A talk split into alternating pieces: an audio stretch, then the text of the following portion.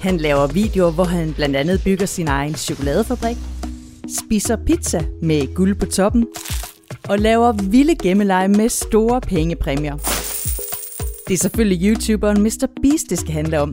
For udover at lave vilde videoer, som millioner verden over ser, så tjener han også vildt mange penge. Men hvor mange penge tjener Mr. Beast egentlig om dagen? Det spørger Vika om i det her afsnit af Moneypedia, og derfor giver som det første års ordet videre til Vika. Hej, jeg hedder Vika. Jeg er 12 år, og her er mit spørgsmål. Hvor meget tjener Mr. Beast fra YouTube om dagen? Ja, yeah, hvor mange penge tjener Mr. Beast egentlig om dagen? For at få svar på spørgsmålet, skal vi ringe til en, der selv arbejder med både YouTube og YouTuber, og som også ved en helt masse om netop YouTube. Mit navn det er Christian Selk. Jeg er 28 år gammel, og jeg øh, arbejder med YouTube. Jeg laver indhold til YouTube. Jeg arbejder på Stere Ultra, hvor at jeg laver indhold til vores YouTube-kanal. Og så øh, ved siden af det, så har jeg også et arbejde for YouTuberen Morten Mønster. Og man kan sige, at de to YouTube-kanaler er jo blandt de allermest populære YouTube-kanaler i Danmark. Så jeg ved lidt om YouTube. Christian han filmer altså videoer til YouTube og til nogle af de mest populære YouTube-kanaler her hjemme i Danmark. Og netop det med at styre et kamera, det drømte Christian også om, dengang han var en lille dreng. Og hans helt store drøm var derfor også at købe sit helt eget videokamera. Da jeg var barn, så drømte jeg ret meget om at købe sådan et øh, rigtigt professionelt tv-kamera. Sådan et kamera, jeg havde set i fjernsynet, at fotograferne bare rundt på på skulderen. Og jeg købte faktisk også sådan et, da jeg var 24 år gammel, for fire år siden. Men jeg fandt ud af, at det var alt for tungt til mig. Altså, jeg kunne slet ikke bære det. Så øh, jeg solgte det igen, og har i stedet købt sådan et lille bitte håndholdt kamera, som jeg bruger nu, når jeg optager videoer sammen med Morten blandt andet. Og med det på plads skal vi videre til Vigas spørgsmål, som jo handlede om, hvor mange penge YouTuberen Mr. Beast tjener om dagen. Det er et mega svært spørgsmål at svare på, fordi han tjener nemlig penge på mange forskellige ting. Men øh, vi kan starte med at finde ud af, hvor meget han egentlig tjener på det, der hedder YouTube-annoncer. Det er øh, for eksempel den reklame, der kan komme før man ser en af hans videoer. Og der er der et amerikansk medie, der hedder Forbes, som der har øh, prøvet at regne ud, hvor meget han egentlig tjener på det. Og de har fundet frem til, at han sidste år i 2021 tjente 54 millioner dollars. Hvis vi tager udgangspunkt i det og regner med, at det er rigtigt, så svarer det sådan cirka til 368 millioner danske kroner på et år, eller lidt over 1 million danske kroner om dagen.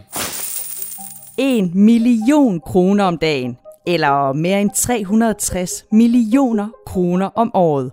Det er altså det, Mr. Beast, ifølge Forbes, som er et amerikansk magasin, der skriver om penge og økonomi, tjener på sin YouTube-kanal.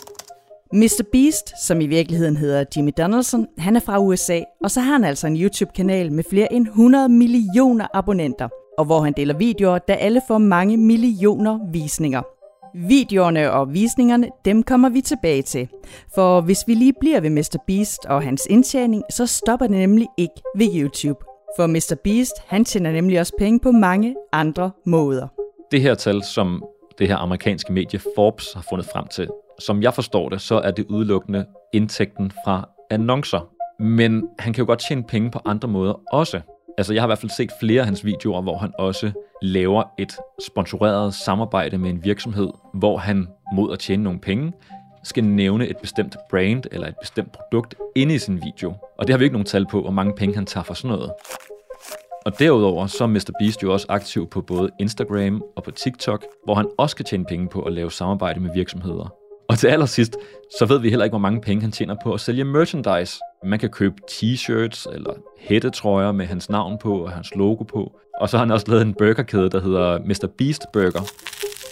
Og han har også lavet sin egen chokoladebar. Og det ved vi heller ikke, hvor meget han tjener på. Så han tjener rigtig, rigtig mange penge.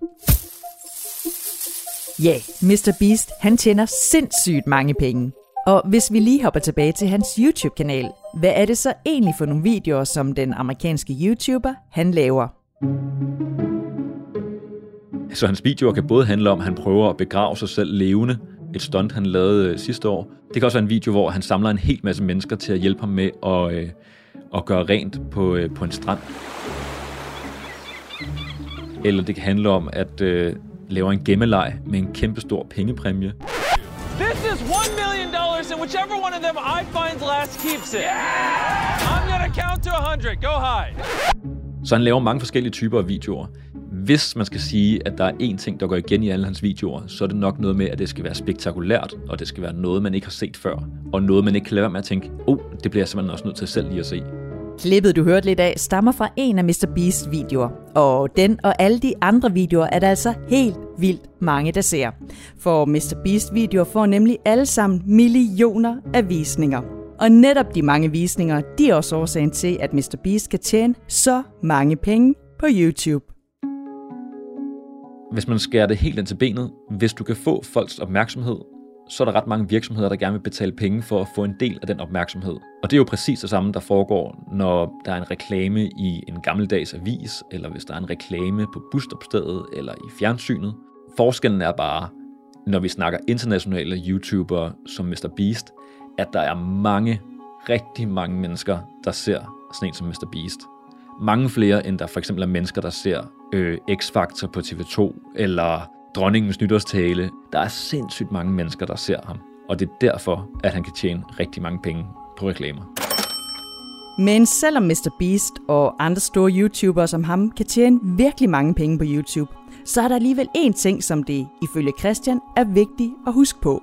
Nemlig at det faktisk også kan koste en masse penge at lave videoer til YouTube. Mr. Beast er jo ikke bare Mr. Beast alene. Altså han er jo i virkeligheden en kæmpe stor virksomhed, som har en masse ansatte og en masse udgifter, fuldstændig ligesom store tv-stationer har. Jeg læste, at han for omkring et års tid siden havde han 50 personer ansat, og jeg regner med, at det tal er steget meget mere siden.